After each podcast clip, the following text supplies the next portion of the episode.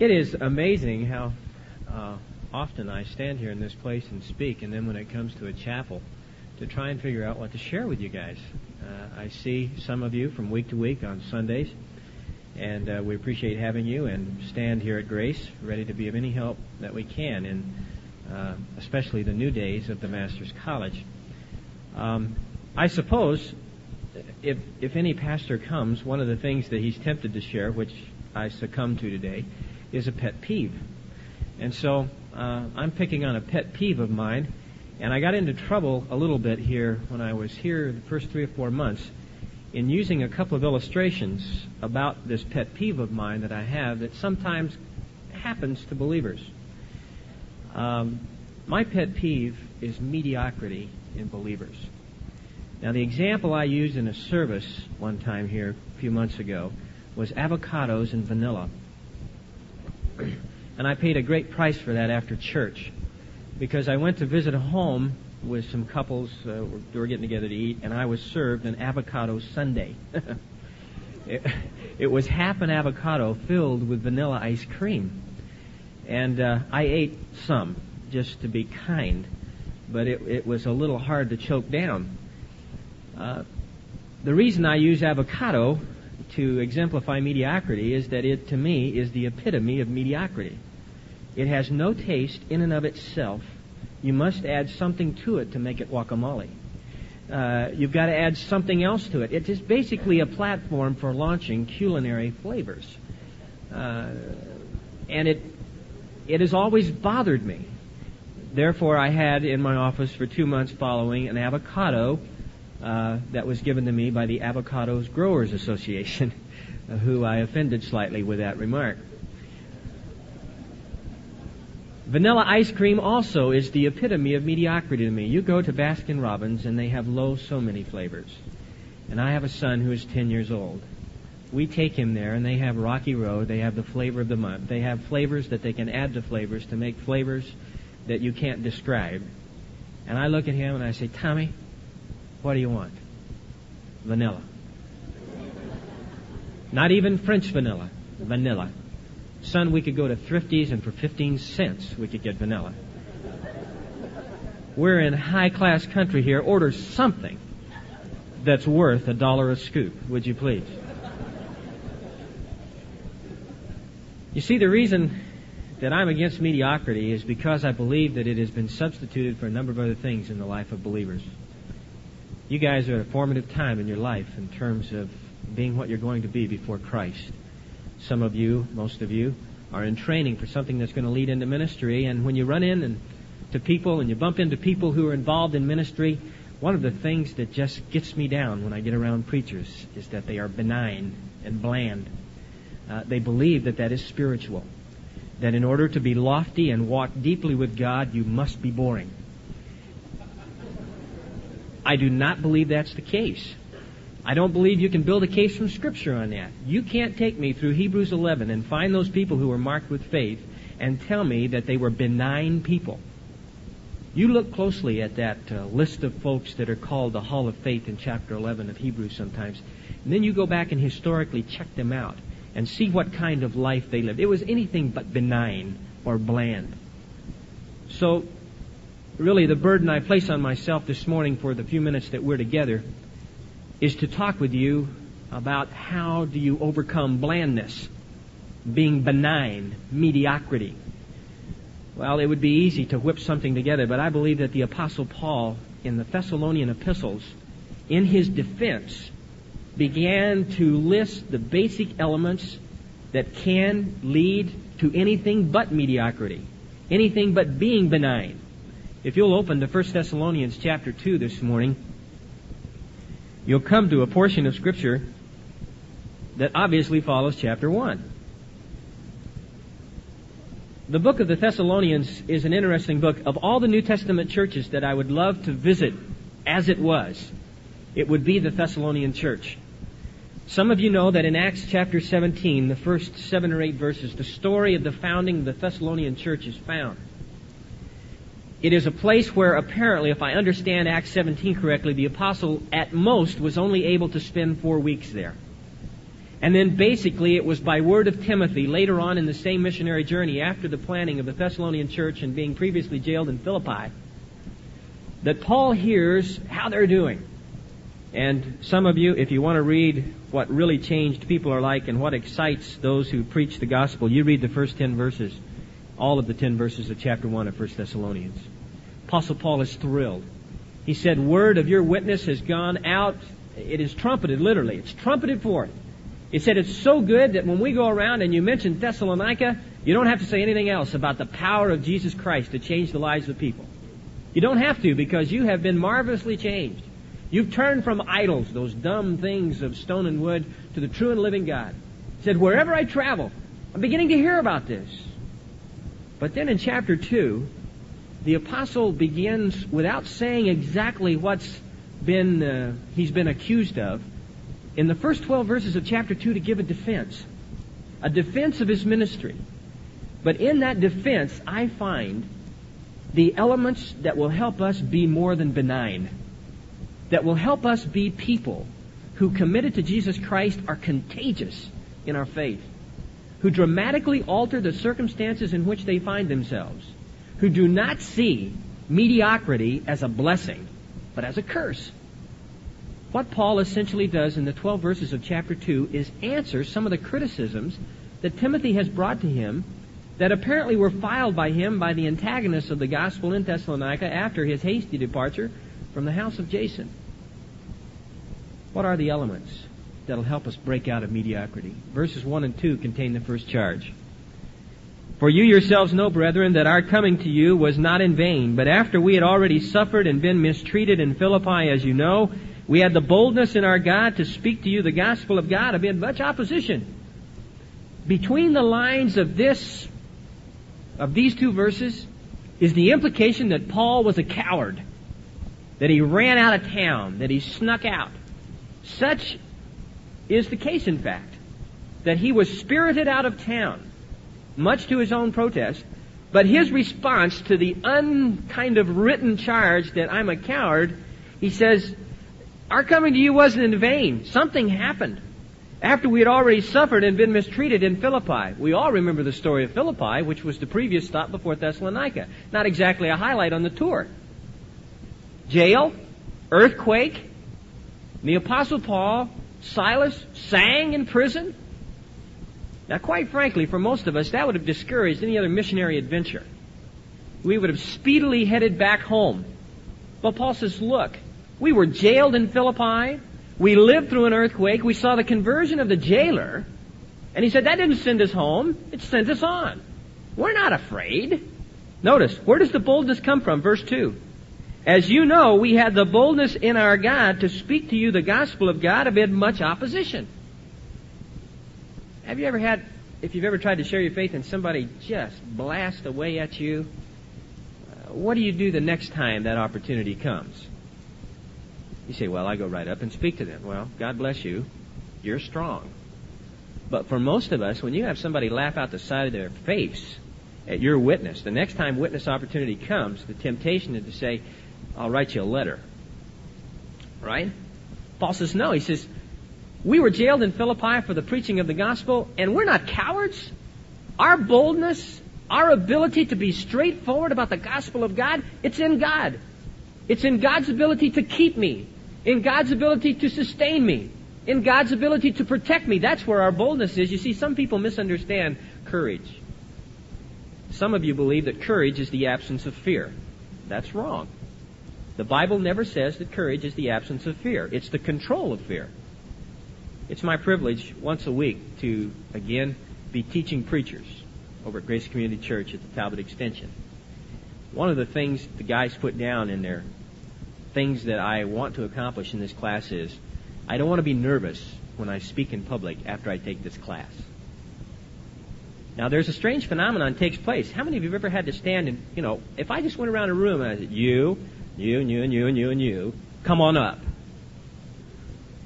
A crazy thing will begin to happen in your body.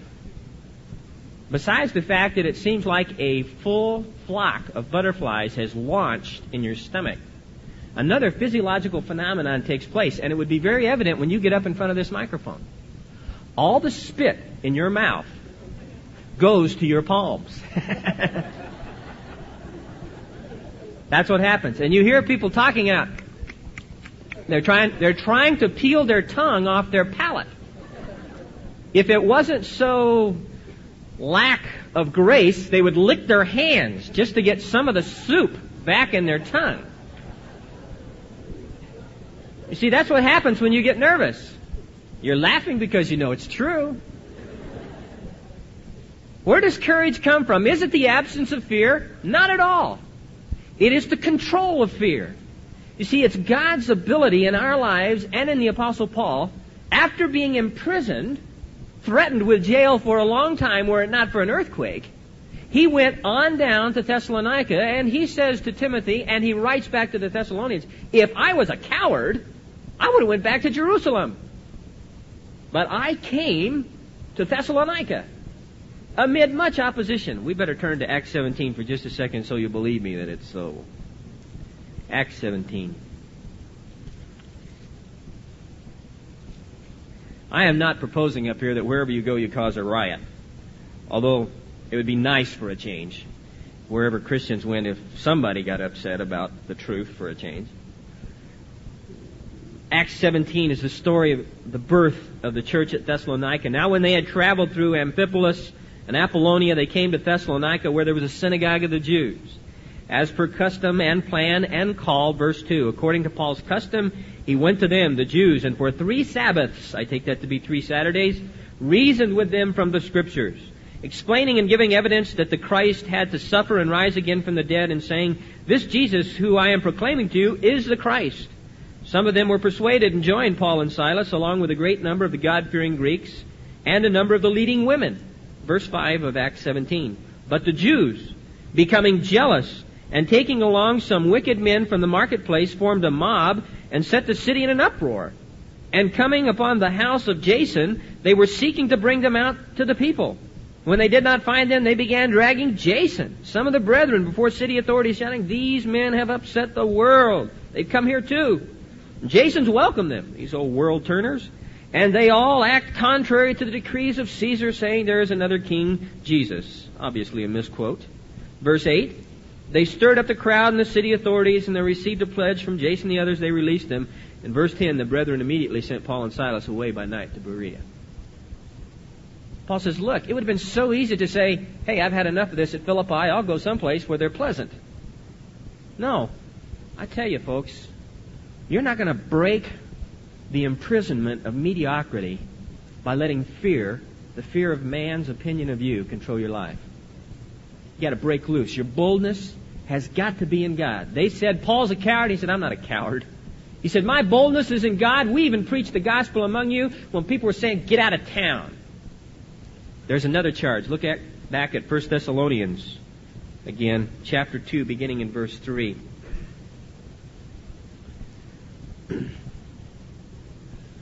This is an interesting charge.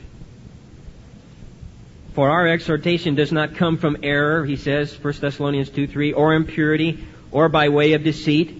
But just as we have been approved by God to be entrusted with the gospel, so we speak. Not as pleasing men, but God who examines our hearts. What's he saying? He says, you know, there are some who are saying, Paul, that you're a manipulator of people like other traveling prophets that your motives aren't the best and aren't the purest. In fact, you're not motivated properly. You're like the other prophets who come into town. Look closely at verse 3. Our exhortation does not come from error or impurity or by way of deceit. We're not up to anything other than the truth. That's what we're about. That's what we're doing. He says, I'm anything but a manipulator. He says, we have been approved by God to be entrusted with the gospel, and so we speak. He says, hey, when it comes to this business of am I really doing this for the right reason, God is my witness. We're not out trying to please men, to say to men what they would like to hear. Have you ever been caught in that trap? It's an easy trap to fall in. Every now and then, as a teacher, you have people come up to you and they an assignment's due, and you know that theirs is not in, and a number of things begin to take place they come up and they say, uh, Tom, um, I really appreciate your tie today. Great tie. Love that tie. Suit, dynamic stuff. That car you drove in, number one. I didn't know pastors could afford this. Uh, boy, Tom, you know, I've really appreciated the class. It's been great. I mean, the stuff I've learned has dramatically changed my life, and I, am just thrilled with this. I'm, I'm overwhelmed with it. What's he up to? He's setting you up for the kill. Setting me up for the kill. That's what he's doing. He's saying, I want to gratify you so that you won't cut my head off when I say I've had a lot of other things to do beside the assignment that I got 11 weeks ago. Why? It's deceptive. It's a manipulator. I'll tell you what's going to happen to you in your life if you start living your life before a lot of people rather than before an audience of one. It will be miserable. Miserable. Whenever Paul lived his life and did what he did and said what he said, ultimately and always in his mind was that God was his witness. That it was God who would do the approving. And you say, well, that's easy. Uh, I run into people all the time. God tells them to do all kinds of things. And nobody else. I'm not talking about the agency that God may use, and I happen to believe one of those is the local church for the accountability factor for people in their walk with God. But I'll tell you, you'll be set free if you'll live your life before Him and believe that wherever you're at, whoever you're with, whatever you're doing, ultimately you're living it before Him. And let's be honest. One day, you're going to have to give account to Him. And you're not going to be able to stand and, and say, well, you know, you know, I had a professor over at the Master's College, Lord, that told me that it was okay. I could do this. No problem. God's going to say, I don't care what he said, I'll take care of him later. It's you that I'm looking at. When you begin to see that we live our lives before an audience of one, it's going to set you free.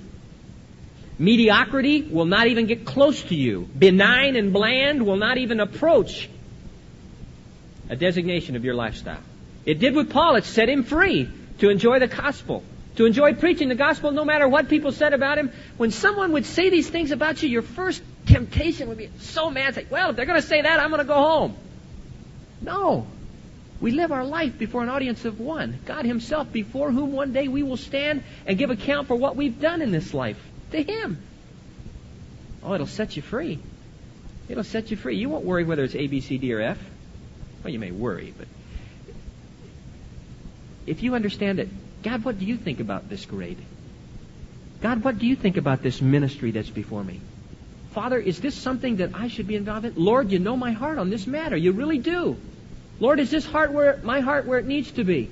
You see, the cry of the psalmist is the cry of all godly people who honestly know before whom they live. Search me and know my heart. Try me, Lord. It's going to save you a lot of grief. Believe me. The problem gets stickier, though. Look at verse 5. Now, Paul is beginning to hear that he came, verse 5, with flattering speech and the purpose that he came was with a pretext of greed. Look at it, verse 5. For we never came with flattering speech, as you know, nor with a pretext for greed. God is witness.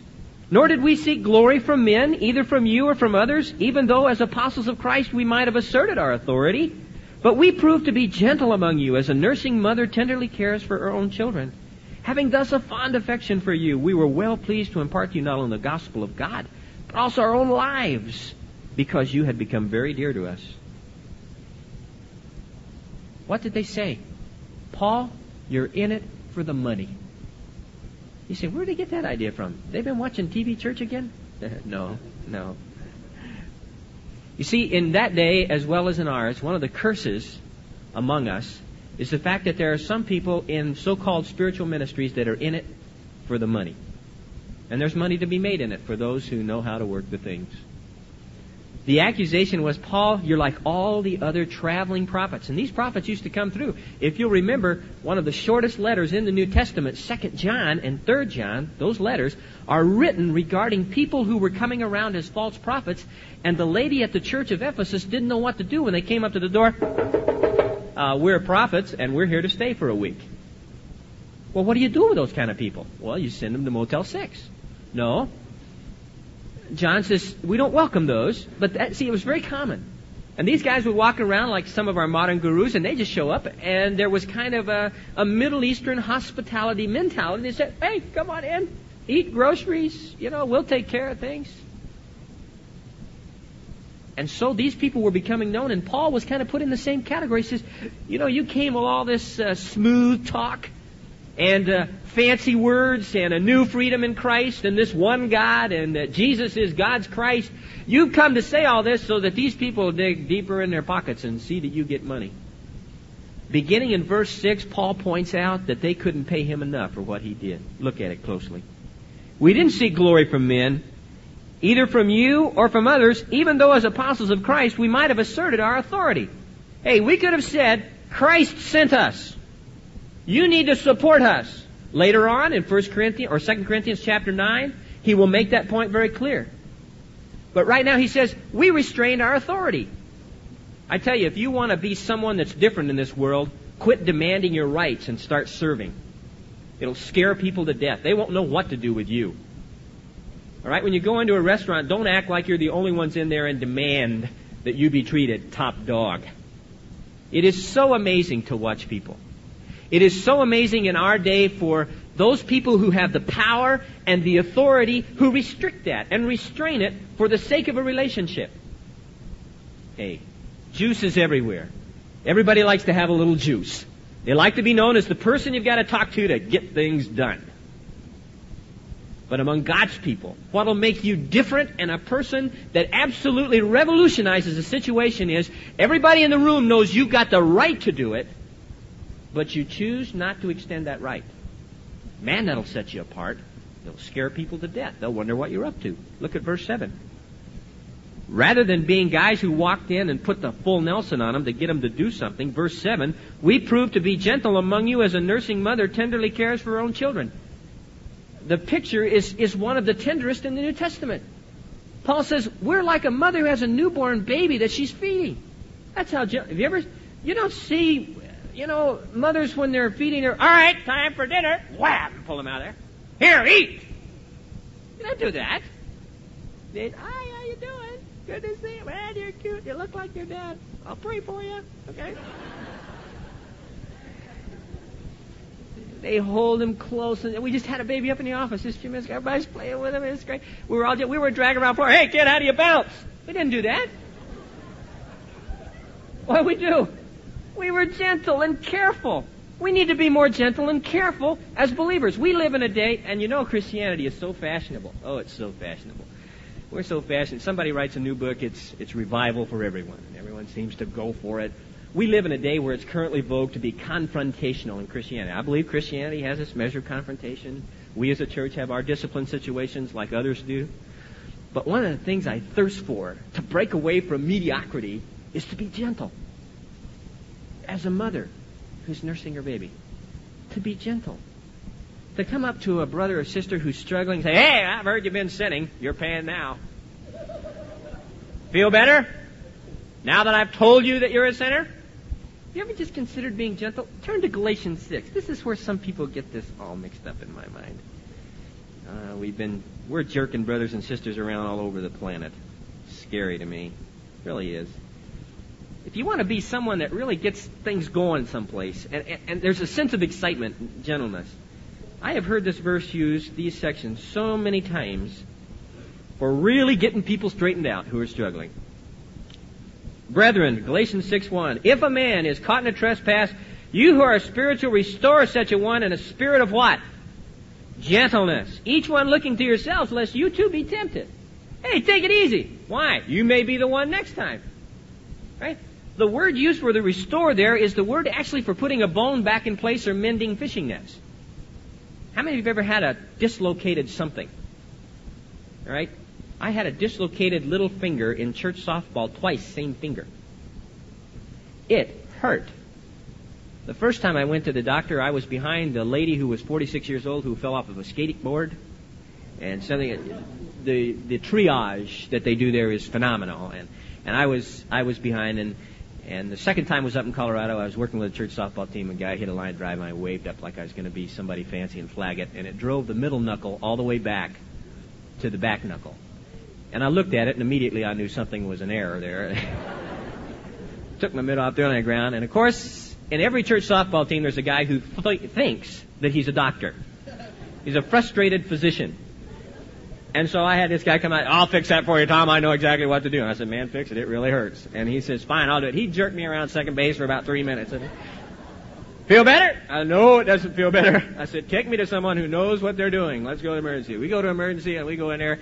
And this gentleman doesn't say, he doesn't come in and say, hey boy, we're going to jerk you around the room, the orthopedic room, see if you feel better.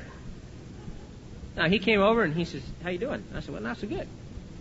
What's the problem? I held this thing up and it was pointed north and my hand was pointed south. He said, you do have a problem, don't you? I said, that's why I'm here. And he said, uh, what are we going to do about that? And I said, I'd really appreciate it if you'd put it back like it's supposed to be. He said, we may have to operate. I said, no, no, no, no, no, no. I said, just grab a hold of it. And he was so kind. He took, he took my arm and he stuck it under here and he, and he grabbed a hold of it and he, he said, now, how you feeling? I said, fine. You know, and he had given me a couple of shots of Novocaine that hurt worse than, than the other.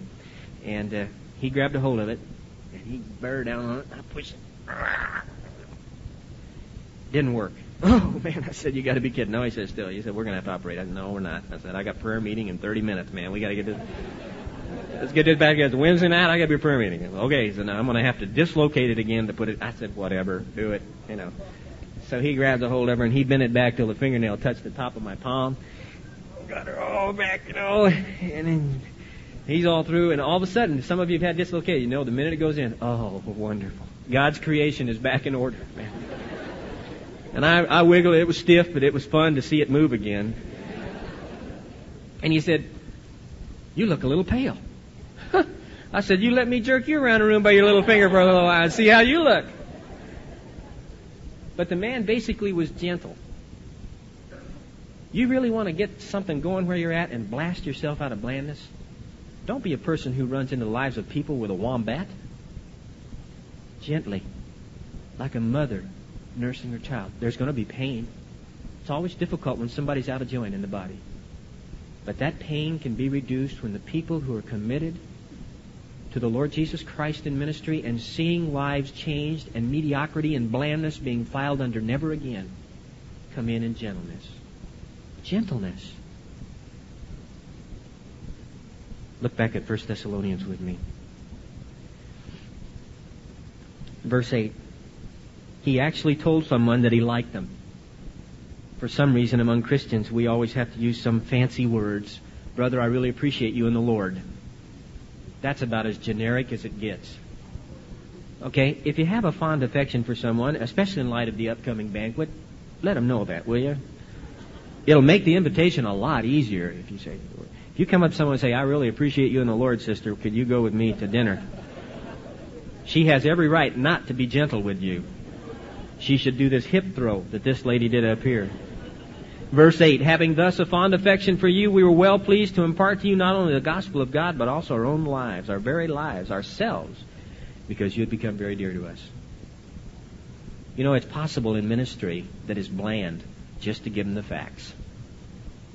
That's another fashionable thing that's going on today. We just present the truth and then beat it. We don't give a part of ourselves. Someday when you have time, if you want to see how the apostle lived this out in the most personal epistle I think he ever wrote, you look at 2 Corinthians 10 and 11. He says, I labored. I struggled. Hey, when I gave you the truth, I gave you a piece of me. A piece of me. What do you give when you give the truth to people in the ministries that you have? What do you give on campus? Do you give uh, what I had to give here for six months and still give with the people in the church who drive by my house and honk the horn? I don't know who they are. I know more now who they are, but I used I had a generic wave and smile when they went by. I I didn't know who these people were. They're very kind and friendly. Now I know better. Hi, how you doing? That's as far as I'm able to go. I'm getting to their names now. But do you do do you impart yourself in your ministry? Do you really give a piece of you into what you're involved in, in the life of your fellow students? Are you able to say to them, you know, I have a, I have a fond affection. I really care for you. It would be the most disappointing, depressing marriage that I can think of. When a husband or wife would say to one another, hey, I really like you. I'll see you at six. They don't give themselves. You see, part of giving yourselves is being open and this integrity that he developed by being open, he says, We really like you. Look closely at the end of verse 8. You've become very dear to us. You people are special. You mean something. Do you know what it means to someone when you genuinely feel that for them as a brother or sister in Christ and you tell them that? You mean something. You're worth something to me. I tell you, they'll never be able to be the same again. Look at verse 9. For you recall, brethren, our labor, our hardship, how working night and day so as not to burden any of you, we proclaim to you the gospel of God. Hey, we could have charged you as apostles and had every right to receive pay, but I made tents in the day so I could preach at night. You couldn't have paid us enough. Remember, the charge in this area is you're a prophet for pay, Paul. We know that. Paul says, no way. I gave myself to you. I care about you. You could never pay me enough to care for you like I care for you. You could have never paid me enough to work as hard as I work. You want to be different? You want to break the blandness? Don't let yourself be deceived as you're in the educational process thinking that you're going to work harder in ministry than you work at your studies. Don't be fooled. You won't. Unless God works in an unbelievable way in your life, the way you approach what we call schoolwork is the same way you're going to approach work once you're out of school. It's just going to work different, but it'll be almost the same. Don't fool yourself. Say, boy, I, you know, this stuff, you got to take biology and sociology. Now, when I really get out in the world, I'm going to work hard. For some of you preparing for ministry, you say, well, I'm going to really study the Bible. This Bible stuff they're teaching is now not relative to life. I'll just take the test and then do the old flusheroo. Uh, as soon as I leave the room, it's gone. I'll work on something else that's more important. I'll really get out there, but when I get into that ministry that God calls me to, boy, am I going to be a worker. No, you won't. You're not going to work any harder at your ministry than you're learning to work now in your studies. I've seen it. I've watched it in my own life, had to struggle with it. You'll struggle with it too unless you come to grips with it. You really want to be different? a cut above mediocre, somewhere beyond bland. Be a person who works hard in ministry. The primary ministry God has given you now is studies. Look at the last two verses of this section. Ten, uh, last three, 10, 11, and 12. You're witnesses, and here it is, so is God, how devoutly, uprightly, blamelessly we behave before you. Apparently there was some suggestion that they weren't really that holy, they weren't really that moral, and by golly, you could really, you could really lay a charge against them. There were some things that they were not blameless on. Paul says, hey, we walked as we should, and God is our witness. Verse 11, just as you know, we are exhorting and encouraging and imploring each one of you as a father would his children. You notice the intimacy of the language? He's used both mother and father in these 12 verses. Just like a dad would grab a hold of one of his children and say, come on! You can do it! I believe in you! You're a part of this family! It can be done! And you're the one that's going to do it! That's the way we've come to you. We haven't stood on the sideline as the professional and said, well, hopefully one could make it. The father gets in there. When I coach my boys in soccer, I say, now boys, wow, I'm not sure. You may get killed today out there. It's a big team. At our house for Saturday morning, I serve tiger milk with the pancakes at our house. I said, boys, you can do it. Don't worry if they're two years older and two feet taller. We play whoever shows up. And we can do it. Paul says, that's what I've done with you. Some people say I just came and I wasn't, I was kind of a motley, checkered, moral person. I came as a father. Verse 12, so that you may walk in a manner worthy of God who calls you into his own kingdom and glory. Be careful this morning. Some of the things I've shared with you from this passage were basically Paul's defense. But buried in them are the ways that you and I and you who are new students and old students, and certainly in the beginnings of a new phase in the history of the Master's College. Let's make this a different place. Let's make it a place that is a cut above.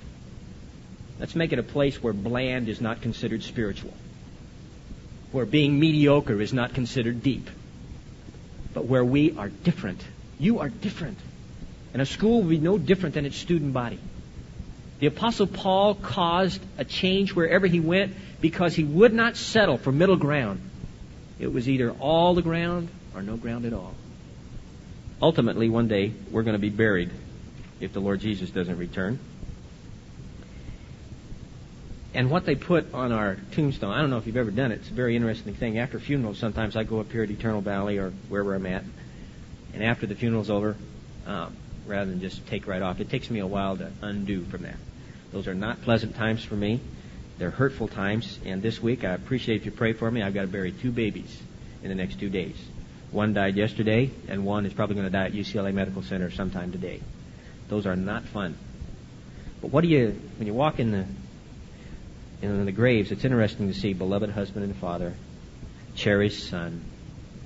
What do you put on the tombstone of a person who's not mediocre? A number of things. But in a Midwestern town, they had a problem with a lady who was. I never want any of us to ever be that way. That's my pet peeve this morning. I've tried to share with you from some of 1 Thessalonians 2. They had a lady named Miss Jones. Elderly, spinster, lived in a small Midwestern community. She had the notoriety of being the oldest resident of the town. One day she died. The editor of the local newspaper wanted to print a little caption became uh, commemorating her death. However, the more he thought about it, the more he became aware that while Mrs. Jones had never done anything terribly wrong, she hadn't been uh, put in jail, she had never been caught drunk in town, yet she had never actually done anything of note. While musing over this, the editor went down to have his morning cup of coffee and met the owner of the Tombstone establishment in the little community. And the editor of the paper poured out his soul to this guy. And the Tombstone proprietor said, You know, I'm having the same problem. He wanted to put something on Miss Jones' tombstone besides Miss Nancy Jones born such and such a date, died such and such a date. But he couldn't think of anything of significance that she had ever done.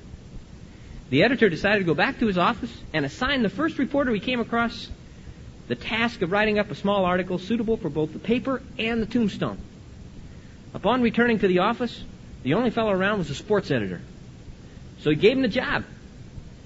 They tell me today that if you pass through this mid, uh, little Midwestern community, you'll find the following statement out in the graveyard on the tombstone of Miss Nancy Jones. Here lies the bones of Nancy Jones. For her life held no terrors. She lived an old maid. She died an old maid. No hits, no runs, no errors.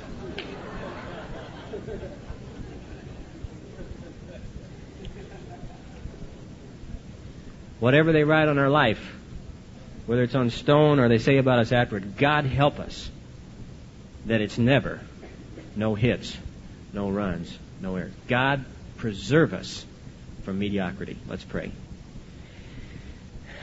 Father, there's so many folks who would give us input that are not believers regarding what they believe they think believers are like. I thank you that in the Apostle Paul's defense of his ministry at Thessalonica, we begin to see some of the things that can make us more than mediocre. I pray that you would protect us from that, from blandness and being benign. That we would be people who, wherever we go, are such an instrument of the Spirit of God that things begin to happen. I pray that that will be true for each student who has shared this chapel with me today. I pray it'll be true of me. Help none of us slip into rut oriented living. We don't want to do that. We want to live above. We want to live beyond. We want to live in a way that communicates the excitement and the joy and the fullness and the completeness and the satisfaction and the enthusiasm that comes with being rightly related to God by faith in Christ. Oh God, I pray you'll make that so in Jesus' name. Amen.